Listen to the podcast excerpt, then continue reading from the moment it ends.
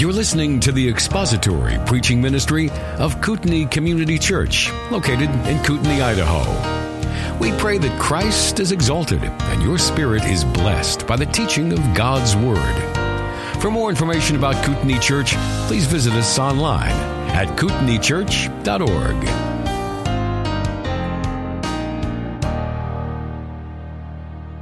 Welcome to a Kootenai Community Church Adult Sunday School. We'll be delving back into Daniel, and uh, it's been three months, almost to the day, since we left last, uh, spent some time in the book of Daniel. So we'll be reviewing chapter ten up through verse thirteen, which is where we left off, and then we'll take off from verse fourteen. The review will take a bit of time.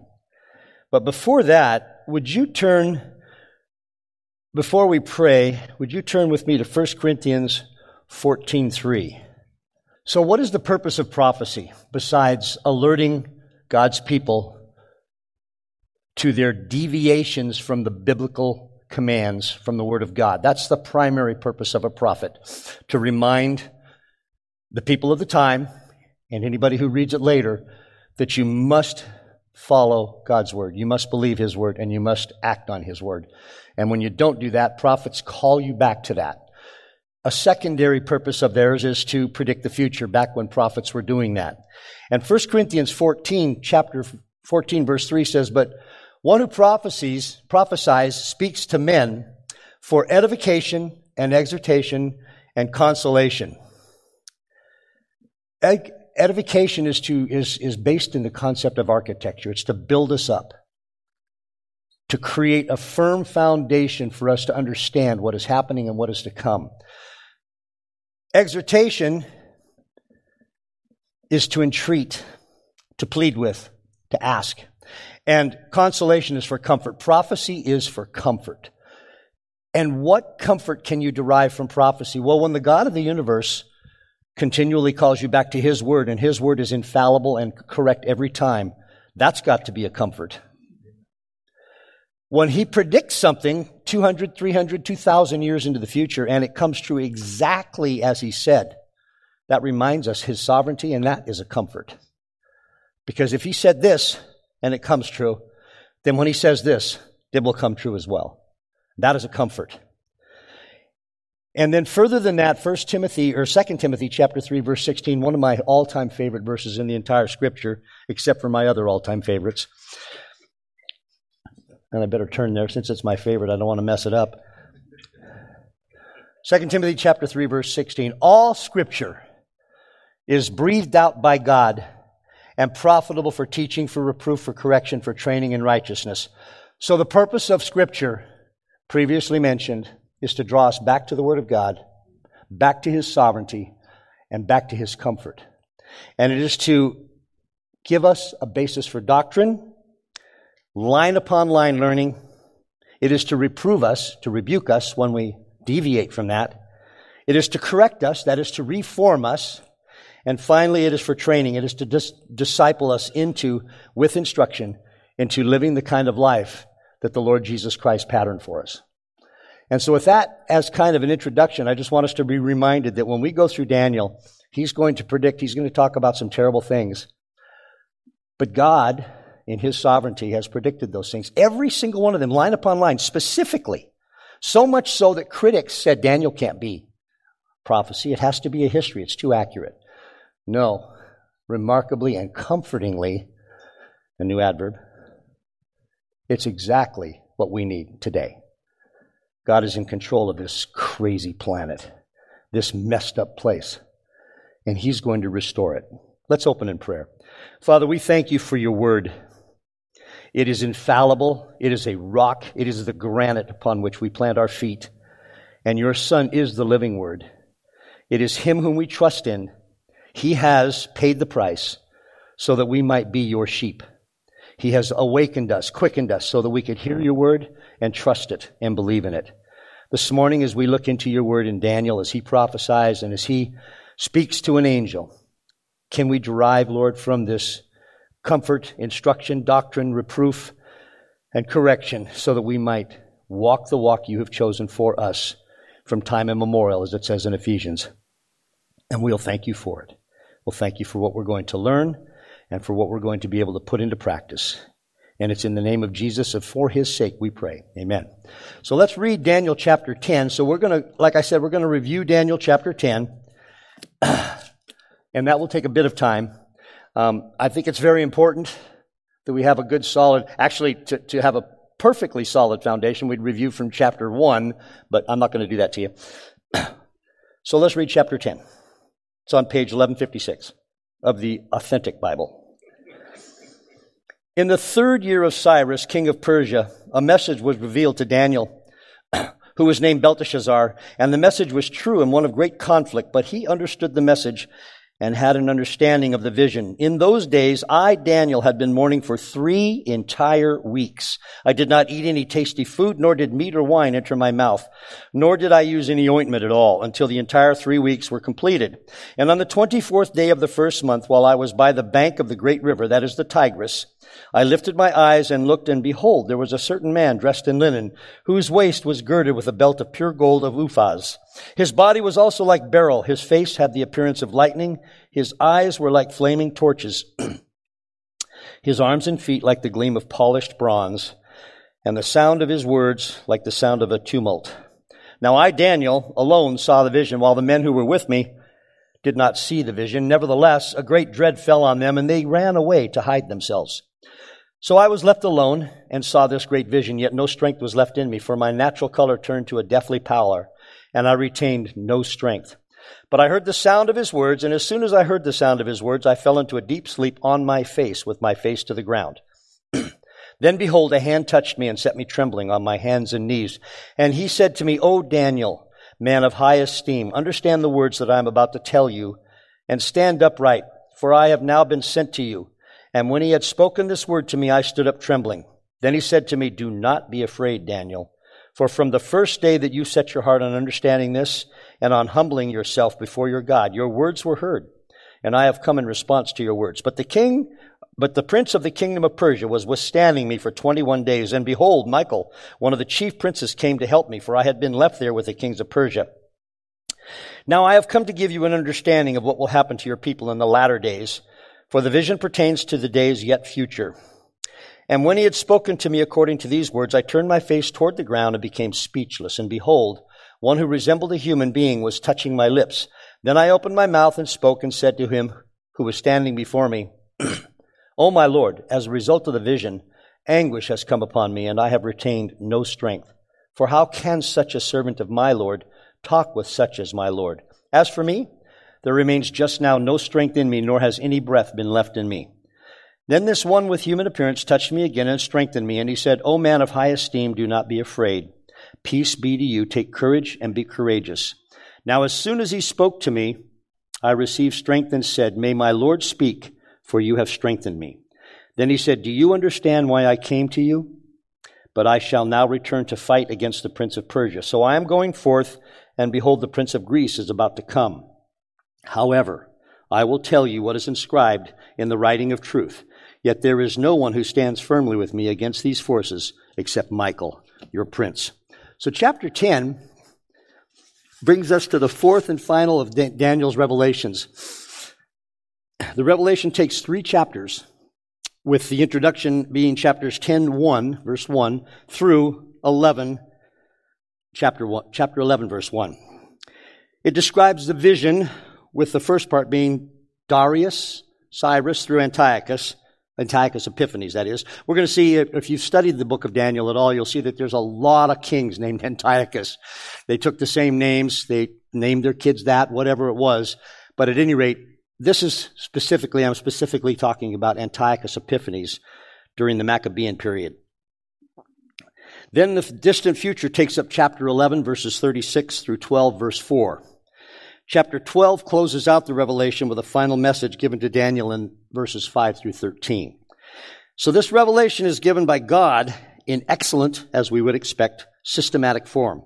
Each time God revealed the future to Daniel, he gave Daniel a general picture dealing with the information about humanity in general, and then followed up with details about Israel. Thus, he then gave Daniel time to think about what he had predict, he had received, what Daniel had received from him. Then he followed up with more detail. God does that in this instance as well. He, for the, to this particular detailed revelation, in this particularly detailed revelation, I should say, we will receive information not only about the future, but about God's operation on planet Earth, and in some limited information on how angels interact with uh, each other and with history. Granted, the information is sparse, but it does give us at least a picture of what goes on in the spiritual realm. There is not enough here to build elaborate doctrines, like some of the science fiction books you and I have read, but there is certainly enough to form a general understanding of God's dealings with us through his emissaries, the angels, especially as we cross-reference these with other sections of Scripture. This message, for in this particular case, it's not called a vision, but a message, covers the same periods of history as the visions of chapter eight, which is Medo-Persia, Greece, and the Great Tribulation, and it gives us significant detail about Israel's future. And that is going to be, as we will see, throughout chapter ten and eleven and early chapter twelve. It's been called many things, this message has. The critics, of course, believe it is nothing short of a scam, although they would not say that. Well, some of them do. For if this was not written in the sixth century B C, then it is a complete fabrication, and we must understand that. This is claimed to be prophecy. So it either is or it isn't. As all of Scripture is, it is either true or it is not. And if it is not, then we need to put it away and play video games, because life is a scam. But it is true. All of it is true. Daniel knew that. So the critics call it that, but the fact is it is an inspired message from Yahweh to his people Israel through their prophet Daniel, and by extension to us as we read it today. So conservative Bible-believing commentators have said things like this. They said the final three chapters of the book of Daniel record an extensive revelation of the prophetic future that is without parallel in Scripture. This final vision is a grand prophetic panorama of events from the time of Cyrus to the final establishment of God's kingdom, which is coming soon. I don't know how soon. I understand we're not supposed to predict dates, so I won't use months, but maybe years. No, I won't even do that. To, final pre- to the final establishment of God's kingdom. Another commentator said this: there is hardly anything in the Bible that is just like these chapters, especially like chapter eleven. The word, the vision, and minute predict the word, the vision, and minutia, and the minute predictions are combined in a manner that is found nowhere else in scriptures. In the scriptures, and it's the book we're in right now, so it's the best book in the Bible. The decree of Cyrus to rebuild the temple, getting into the text here now, occurred in five thirty-eight B C. Sacrifices were reinstituted in five thirty-seven B C, and the temple work began a year later. This would have been the setting for the beginning of this chapter. The temple work has begun. Cyrus has sent, has allowed people to go back into Jerusalem, back into Israel, and begin rebuilding. So that's the setting for this section. Verse one. And we're going to kind of, if they have questions, go ahead and stick your hand up, but we're going to kind of blast through these first thirteen verses so we can finish out chapter ten, because I'm really excited to get into chapter eleven, because it's it's as good as chapter ten. In the third year of Cyrus, king of Persia, a message was revealed to Daniel, who was named Belteshazzar, and the message was true and one of great conflict, but he understood the message and had an understanding of the vision. So Daniel starts this section by giving the date, because he believed that chronology was important. The date corresponds to five thirty-six B C, which was about two years after the end of the Babylonian captivity of the Jews. Daniel would have been eighty-plus years old, probably eighty-four, eighty-five, eighty-six, I don't know exactly, but somewhere in his mid-eighties. And it is likely this, remember when I say this, it is likely this that prevented him from returning to Jerusalem as the other Jews did. That's only one thing that probably prevented him. We'll talk about another later on. But he was also the man for which duty was important, and he still had responsibilities to the king. And so I guess this is later on. This would be the other reason he didn't go back to Jerusalem. He makes the statement that the message was true and one of great conflict, getting the reader to focus on the fact that it was a direct revelation from God.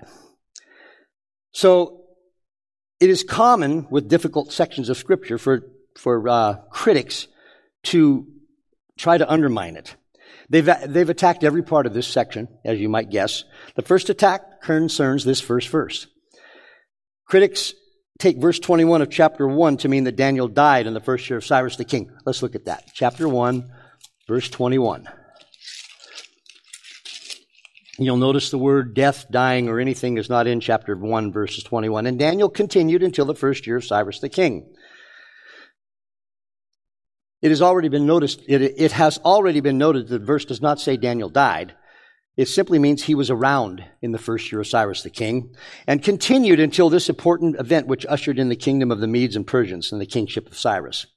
There's been even objection to the word Cyrus the king, saying it wasn't used. That was, that terminology was not used in those days. Now, we went through quite an extensive reproof of that, or discovery and correction of that, and I'm not going to do that. Um, again, it's on the internet, it's on the web in the um, PowerPoint if you want to look at it. But basically, uh, a, a scholar named Robert Dick Warren, Robert Dick Wilson, excuse me, showed that that's just patently untrue. It was commonly used in those days. So this vision would have been two years after Gabriel's appearance to Daniel in the previous chapter, and Daniel would have been in his early to mid-eighties, possibly eighty-four, eighty-five. Two years before this, the Jews had returned to Jerusalem. Still being one of Cyrus's top three presidents, Daniel would have remained in Jerusalem, in the kingdom, to see to the king's um, affairs and needs. The word translated as conflict in verse one, this is a message, was one of great conflict. The word conflict implies warfare of the kind in which an army engages. This would have been hard for Daniel and, contemporary, and his contemporaries to connect with, and so the message is portrayed as true to convey that this must be believed. Daniel had remained puzzled at the earlier visions, but at least at this point, he makes the statement that he understood the message and its subsequent connection with the previous nation, uh, with the previous visions. Now, Daniel didn't understand all of it. We'll see later on that some of it is shut up. It's shut up until the end. And people will not really understand what's happening until they are in those particular historical times. So the use of, Babylon, of, of Daniel's Babylonian name Belteshazzar, Belteshazzar is likely to convey to the reader that this is the same Daniel from the earlier portions of the book. It is another excellent verification that the book comes to us from the sixth century B C. Verse two, in those days I, Daniel, had been mourning for three entire weeks. Very different from chapter nine, where Daniel details his preparation and prayer before receiving the vision. Here he starts the details about the visions, and then explains the preparation. Note that he says three entire weeks. This is to be compared with chapter nine, where we are looking at weeks of years. Daniel is not specific in that, and it's intentional, because the weeks were weeks of years. Hepta, hepta, heptads, I believe that's called. This was twenty-one days, three weeks. He uses the term for three sevens of days. So verse two, he says, in those days I, Daniel, had been mourning for three entire weeks. His mourning would have been um, understanding, I think, some of the horrifying prospects that lay ahead for Israel. And Daniel meditated and began to understand more of the previous visions he was given, because God gave him time to do that. He loved his people. And, and the future that they had was not what he would have wanted for them. Now, as a man of God, he would understand that God would only be giving this kind of a future to Israel for their good. But it's still hard. When you know one of your loved ones is going through a difficult time and it's best for them, it's still hard to watch it. Sometimes it's hard to stand by and keep your mouth shut and let them. Let them suffer the things that will correct them. Israel needs correction. She's on a wrong path. So a lot of this is detailed in Ezra, and if you want to, you can you can get a better clicker than I do, and you can turn the page to Ezra chapter one. There it is, Ezra chapter four. I'm not going to go through that this time because we did last time, and again, that's online in the PowerPoint. So in this particular section, um, really quickly, locals lied about the Jews, that they were cheating the king, that they were building things he didn't sanction, that they were doing all kinds of nefarious things, and it was all untrue. And these, li- these lies were sent to the king in the form of a letter. And the use of lies and innuendo to thwart the lives and activities of God's righteous is nothing new. But the rebuilding of the temple was exactly on, temp- on schedule for God's purposes. The deportation of the Jews and the destruction of Jerusalem had a twenty-year interim. This is explained by Walvoord in his commentary. Humanly speaking, he said, there was ground for anxiety, but Daniel did not understand that the seventy years of the captivity that expired with the return of the exiles in Ezra one did not fulfill the seventy years of the desolation of Jerusalem and the temple. This required an additional twenty years. The difference between six oh five B C and the first, the first deportation of the Jews, and five eighty-six B C, the date of the destruction of the temple. From God's point of views, point of view, things were moving exactly on schedule. In a sense, the vision that followed was a reply to Daniel's questions concerning God's purposes for the future of Israel in relation to the Gentiles. And so there's a series of, here's the Persian king timeline. You'll notice Cyrus, Xerxes, Esther's husband, Artaxerxes, and then we have, uh, that's the same thing, timeline B, and you can see the Bible reference, the Bible name, the Persian name, the B C date, et cetera. Those are online if you want to look at them. And then the chronology of Ezra, I provided that so you can see how that relates to the timeline. And last, that would have been last.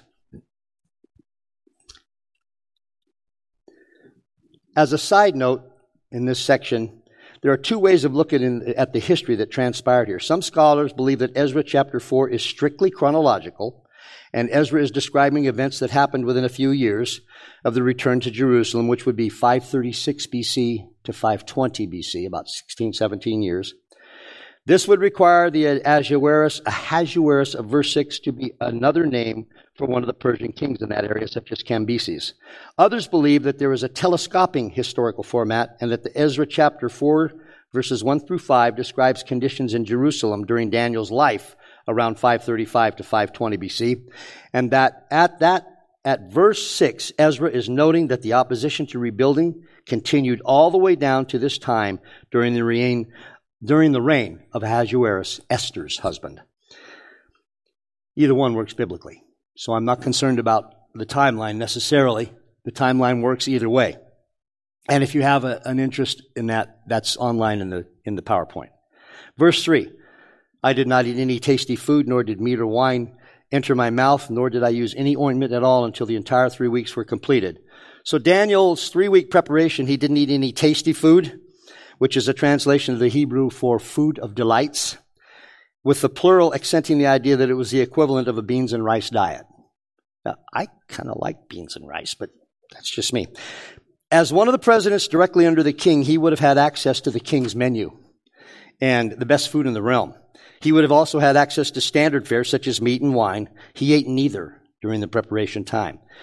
And it would also consist, his preparation time, of anointing himself daily. He did not do that. He was preparing his heart for what was to come. And this is how he did that. Now, I'm not advocating that you fast and stop eating your vitamins and stop putting on ointment, but if this is what Daniel used to be prepared for God's message to him, then fine. Verse four, uh, yes.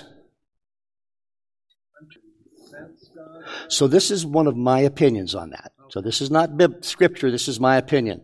When God gives us partial information like that, I believe he's driving us to his word and driving us to prayer. If God gave us everything we needed right now, well, let's just sit down and wait for it all to come. But we shouldn't be doing that. We should be praying, we should be anguishing, Uh, which will come naturally, unfortunately. And we should be seeking his wisdom in his word. And so Daniel was given opportunity to reflect on what was said in the previous visions, to search his word. Read Jeremiah. Oh, seventy years. The seventy years is going to end really soon. Why is the temple not being rebuilt? And so he would have had to study timelines and history. I don't believe God wants to spoon feed us every little bit of history. I, I believe it's important that, that uh, as he gives us information, that we spend time going to him, asking him in prayer and in diligent study of the word. So that would be, that's my opinion.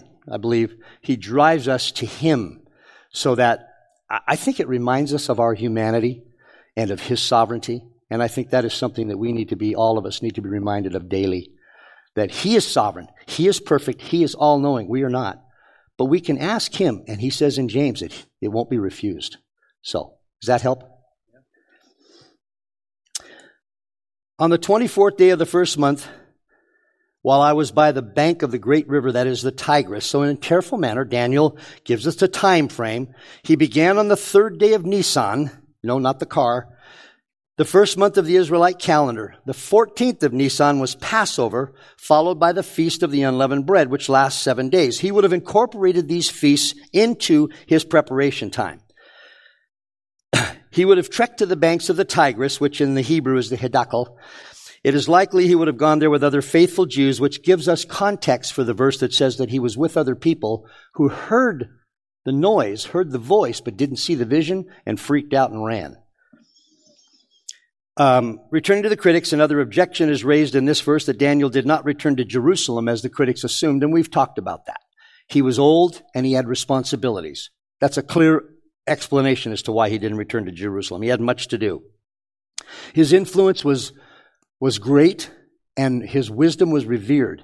And I believe that in wisdom, he used that wisdom to advise the king in those times. Uh, Cyrus didn't, I believe he was given the injunction by God to send the Jews back to Jerusalem, but how God did that may very well have been through wise counsel from his advisors and such, as well as direct revelation. A second little crit- liberal criticism is the naming of the river. Critics allege that only the Euphrates was called the Great River. This is a simple assumption. And the Tigris is seen in history as being called the Great River numerous, numerous times in history. When, when, you've, when you're trying to undermine something of Scripture, be, the best you have is lies. So just make them up as you needed is basically what's going on. You know, I'm serious. That's, that's what happens. It's, it's Scripture defends itself ably. And people attacking that defense just make up things as they go along in many cases. And and we do we would do well to think that, remember that when we're witnessing, when we're spending time to give God's word to people. Oftentimes they're retailing what they've heard, which is a series of lies that have been built up over generations. And they actually might believe them. Not all of them are the liars that start the lie. Some of them are the liars that believe the lie. And that's the river. That was this next slide. Verse five. I lifted my eyes and looked. And sorry, I'm not asking questions. We've done, we've asked all the questions, or you've asked all the questions you needed to ask the last time we went through this, right? I want to get to verse fourteen where we can finish chapter ten. I lifted my eyes and looked, and behold, there was a certain man dressed in linen whose waist was girded with a belt of pure gold of Uphaz. So even here on the bank of the, ti- of the river, Daniel was still in an attitude of prayer. He had to lift his eyes to see what appeared to be a man. He had, uh, the verse, in verse thirteen, Daniel will record that the delay in response was because of some battle. We'll look at that when we get there. It's hardly likely, though. Um, so let me back up. Some believe this was Gabriel. Others believe it is a, pre-impar- a pre-incarnate appearance of the Lord Jesus Christ. But in verse thirteen, I, I guess I should go there. Daniel records that the delay was in, respo- uh, in response from this emissary was a result of combat with the prince of Persia, prince of the kingdom of Persia for twenty-one days. It's my belief that it's hardly likely that the God of the universe, the sovereign second person of the Trinity, would have lost a battle to the king of Persia. That's my belief. Now, I have seen some interesting arguments to the contrary that sort of make sense. He is sovereign, and he could have used that in his sovereign purpose to create the delay. I just think it was one of the angels, and he was nearly matched for a while until Michael came to relieve him. Being dressed in white linen is likely an appearance of a, a depiction of purity. It was worn by the priests, by Jeremiah the prophet, and by angels. It would not be a stretch to assume, based on the scripture and the rest of the accoutrements this man was wearing, that this white linen was extremely bright, an extremely bright white, like as clean as linen has ever been, and beautiful. The gold mentioned here came from a place identified as Uphaz, which is likely a reference to Ophir, a region in the east that supplied much gold. This particular word is a translation of a Hebrew word for carved out, which implies the method of getting the gold. It doesn't just appear on the ground. Sometimes it does, but most of the time you got to mine it. Verse six, his body was also like beryl. His face had the appearance of lightning. His eyes were like flaming torches. His arms and feet like the gleam of polished bronze, and the sound of his words like the sound of a tumult. He was, I think I got, Maybe. You know, we can come up with depictions, and don't focus on the depiction is the main thing. Don't make an idol, if you will, of the depiction. He must have been an amazing, strange, horrifying, beautiful, unbelievable thing to look at. And it would have been, to a humble man of God like Daniel, totally disarming and frightening to some degree. So, and it does say that when he spoke, it was like the sound of a multitude. And I, I went online and tried to come up with something like that, and there was some interesting... I thought about playing a recording here, but I, none of them got, got it for me. Just it, his voice would have been unnerving to listen to. We'll leave it at that. So, whether it was a high angel, Christ himself, the appearance that Daniel describes was majestic indeed. I believe it was a high angel. Now, I, Daniel, alone saw the vision, verse seven says, while the men who were with me did not see the vision, nevertheless a great dread fell on them, and they ran away to hide themselves. For some reason, Daniel's companions did not see the vision. So it was either a vision or an actual appearance. Either way, the eyes of his companions were veiled, so they couldn't see it. And later in verse ten, and again in verse sixteen, this being, if it's the same one, and I, I think it is, actually touches Daniel, so this mitigates the idea of just a vision. This was an appearance. This was a, a an interaction between a human and an angel. Even so, the word years here is the word for vision. Daniel's companions were terrified, and they ran away. This is reminiscent of Acts chapter nine, where God struck Saul. God waited for Saul's free will to respond to him and, and seek God in a way that only men of, of great vision seek God before they're saved. That doesn't happen. God wanted Saul to be his emissary, so he knocked him off a horse and converted him. Interesting, interesting, interesting section. And the same thing happened. The people around him heard the voice, didn't see what was happening. Freaked him out. They stood speechless, it says, hearing the voice, but seeing no one. God's purposes were to convert Saul, so he did it. The fact that the men who were with Daniel were filled with great dread and sensed something happening, even though they could not see the being, also mitigates against the idea of this being a vision. Something happened, Daniel saw it, the men sensed it, and ran away in great fear. So, something along the rivers of the shores of the river Tigris frightened several men who ran away and enlightened Daniel, who gave us this book. By God's grace. Verse eight. So I was left alone and saw this great vision, yet no strength was left in me, for my natural color turned to a deathly pallor, and I retained no strength. He's unwavering in his commitment to the truth. Well, I, I took it like a man, and I stood there, and I talked to Yahweh face to face. No, he says, I, I, I retained no strength, but the blood drained from my face. I fainted. I fell. So God's purpose was for Daniel alone to see this. So the men were driven away. It's very possible that he was accompanied by pious Jews, but it's just as likely that because of his position of a, of a high government official, that he was accompanied by pagan Babylonians. It should be noted that the word for vision does emanate from a root which simply means a mirror, a looking glass, or an appearance. In fact, one translation renders this, so I was left alone and saw this great appearance. He saw this great appearance. The power of the appearance left him weak, the blood draining from his extremities, leaving him in a deathly pallor. Lack of strength is mentioned twice in this in this book.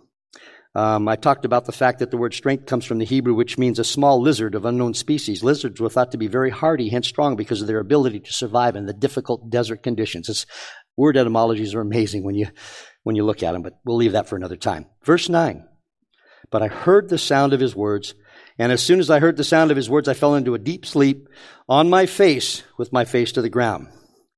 So Daniel, even in his minor, in his mid-level incapacity, I should say, could still hear the words. And when they came forth, basically they caused him to faint. He fell down with his face to the ground. This is a, a polite way of saying, I fell. Like my wife thought I'd killed myself this morning. I was walking out of the bedroom in our camper, and there was... And it wasn't very graceful. There's three steps down into the kitchen, and I was carrying a bunch of stuff, and then all of a sudden I wasn't carrying a bunch of stuff. I fell on my face. And this is what happened to Daniel. He fainted. He fell face first, so it must be assumed that the angel protected him in his fall. Um, Daniel's experience illuminates the difficulty that mortal, sinful creatures, even a prophet like Daniel, have when encountering the glory of God or even one of his heavenly messengers, in relation to which the holiest of people come short. This is in one of the commentaries about what happens when people come face to face with a real angel. Then behold, verse ten, a hand touched me and set me trembling on my hands and knees. Another indication that it was not a vision, but rather an actual corporal being that Daniel experienced. The angel reached down and strengthened him up on. So now he's coming up by stages. That's what I did this morning. I had to sit there for a minute because my knee hit the heater register. Guess which one won? Yeah.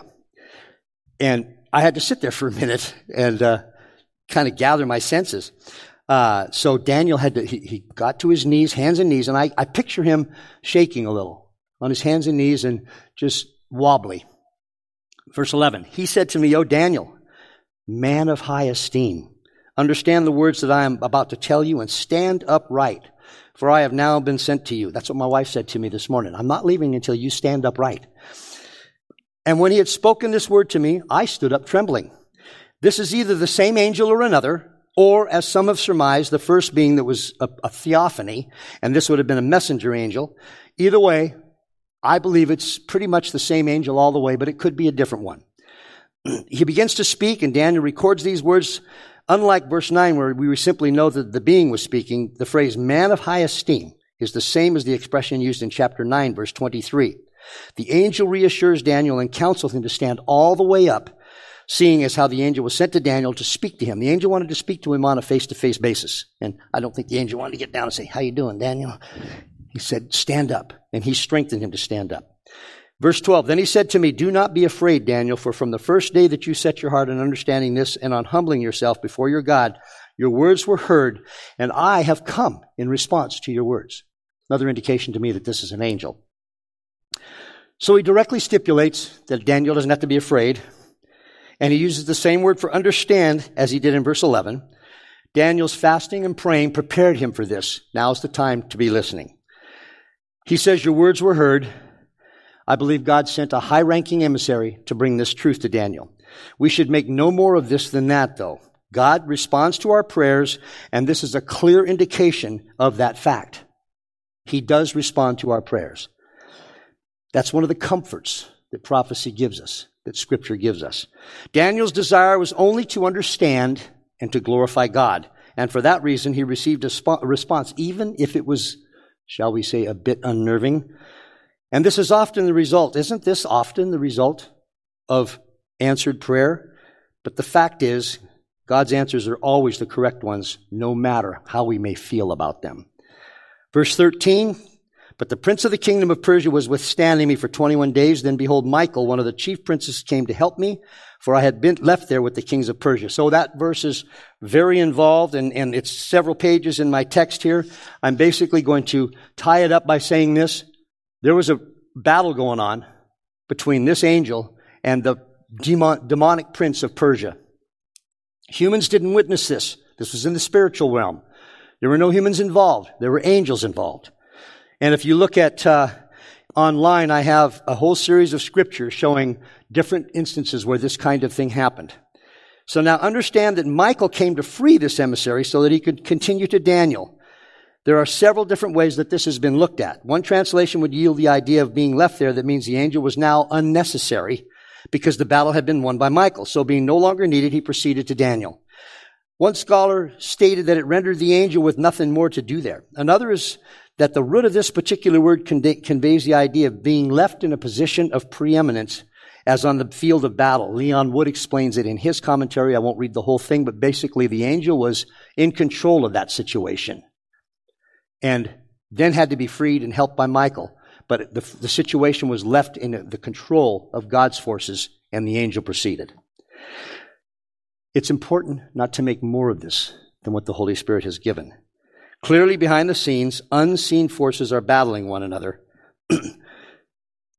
There's nothing in this verse about the involvement of humans in angelic battles. In fact, it explicitly demonstrates that this type of behind-the-scenes spiritual warfare is conducted by angelic beings alone. If nothing else, we should take that from this section. The fact that there was a territorial angelic demon over Persia in, a way, in, no, in no way, shape, or form suggests that humans should attempt to take control over territorial demons. I don't see that here. Do you?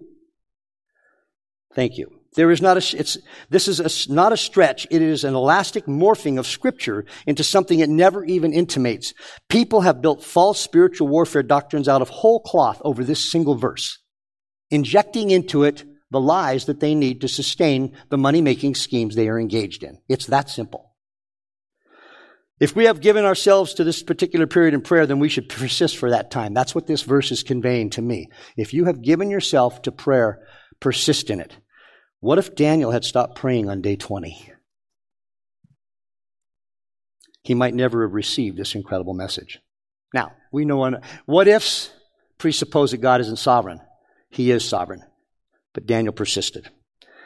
Now, this is where we ended on December eighteenth, twenty twenty-two. So we're going to try and get through the last few verses. We might not make it, but we'll get through most of them. Thank you for your patience up to this point. Verse fourteen. Now I have come to give you an understanding of what will happen to your people. Now, whose people are Daniel's people? Israel. The church is not mentioned here. This is Israel. We will be involved in the end days, and that is given to us in other sections of Scripture. But he says, give you an understanding of what will happen to your people in the latter days, for the vision pertains to days yet future. And here is where so much comfort comes from. Daniel predicts things that happened two hundred, three hundred years later, and they came true in precise detail. Names, details, dates, places. Amazing, amazing. So the things that are predicted to come to fruition several millennia later are going to happen. It is as certain as the chair you are sitting on is holding you up right now. Once the angel has subdued the wicked prince of Persia and continued to Daniel, he was able to encourage Daniel with the fact that he would now give him an understanding of what would happen to Daniel's people, which are the Jews, the Israelites, in the latter days. The phrase the latter days is the same as it is in chapter two, verse twenty-eight, which says, however, there is a God in heaven who reveals mysteries, and he has made known to King Nebuchadnezzar what will take place in the latter days. This was your dream and the visions in your mind while you were on the, your bed. Daniel is interpreting that dream for him, remember? So many months or years ago. The phrase latter days is used fourteen times in the Old Testament, and it generally refers to the closing times of history. The closing time that the speaker is referencing. In this particular context, it refers to the close of history with the advent of the millennial kingdom. The days yet future refers to days coming after Daniel's time, including the wicked days of Antiochus Epiphanes, and then on to the final days of history with the coming of the Antichrist. Daniel's desire to understand more, coupled with his great love for Israel, which most likely provoked the three weeks of prayer spoken of at the beginning of this chapter, resulted in this message. In, in his commentary, Walvoord says this, Daniel's concern for his people, which probably occasioned his three weeks fast and prayer, is now to be somewhat relieved by a specific revelation in, in, in addition to that already given in Daniel nine, verses twenty-four through twenty-seven, which is this, includes the seventy weeks. The particulars of the vision include the experiences of Israel in the time of Antiochus Epiphanes and culminate in the Great Tribulation just before the Second Advent. Although Daniel probably did not understand the details, he could be reassured that God had a plan that, ex- that ended in the ultimate victory of divine power. Although the prophecies made clear that there were powerful forces at work against Israel that would inflict upon them much suffering and loss, in the end, the power of God would triumph and Israel would be exalted as a nation. I'm going to have to end there, but this this sec- this chapter ten, which is the best chapter in the Bible right now, is it's so remarkable. These are these are statements. God doesn't. We use the word predictions, but in in Yahweh's mind, they're not predictions. They're statements about what He wrote down in time immemorial. I don't even know how to reference that. How do you write something down eternity past? But at any rate, this is not something that he's thinking will come to pass. This will come to pass. And that should be a marvelous comfort to us. What he has said will be. And so many people don't leave it at that. What if? And I understand. Why do doubts arise in your minds? And Thomas had to be sold, had to be told to the face that you've seen, you've seen me. And what did he do? He got on his knees and he said, "My Lord and my God." That's what we need to do. I know it's hard. There are times in our lives when our loved ones are going through difficult times and we can't see the future. And you don't want to see the future. You don't. You don't. You need to want to rely on God because He's reliable. Thank you for listening to the latest podcast from Kootenai Church. If you'd like to learn more about Kootenai Church or to donate to our church ministry, you can do so online by visiting kootenai church dot org. We hope you enjoyed this podcast and pray you'll join us again next time. Once again, thank you for listening.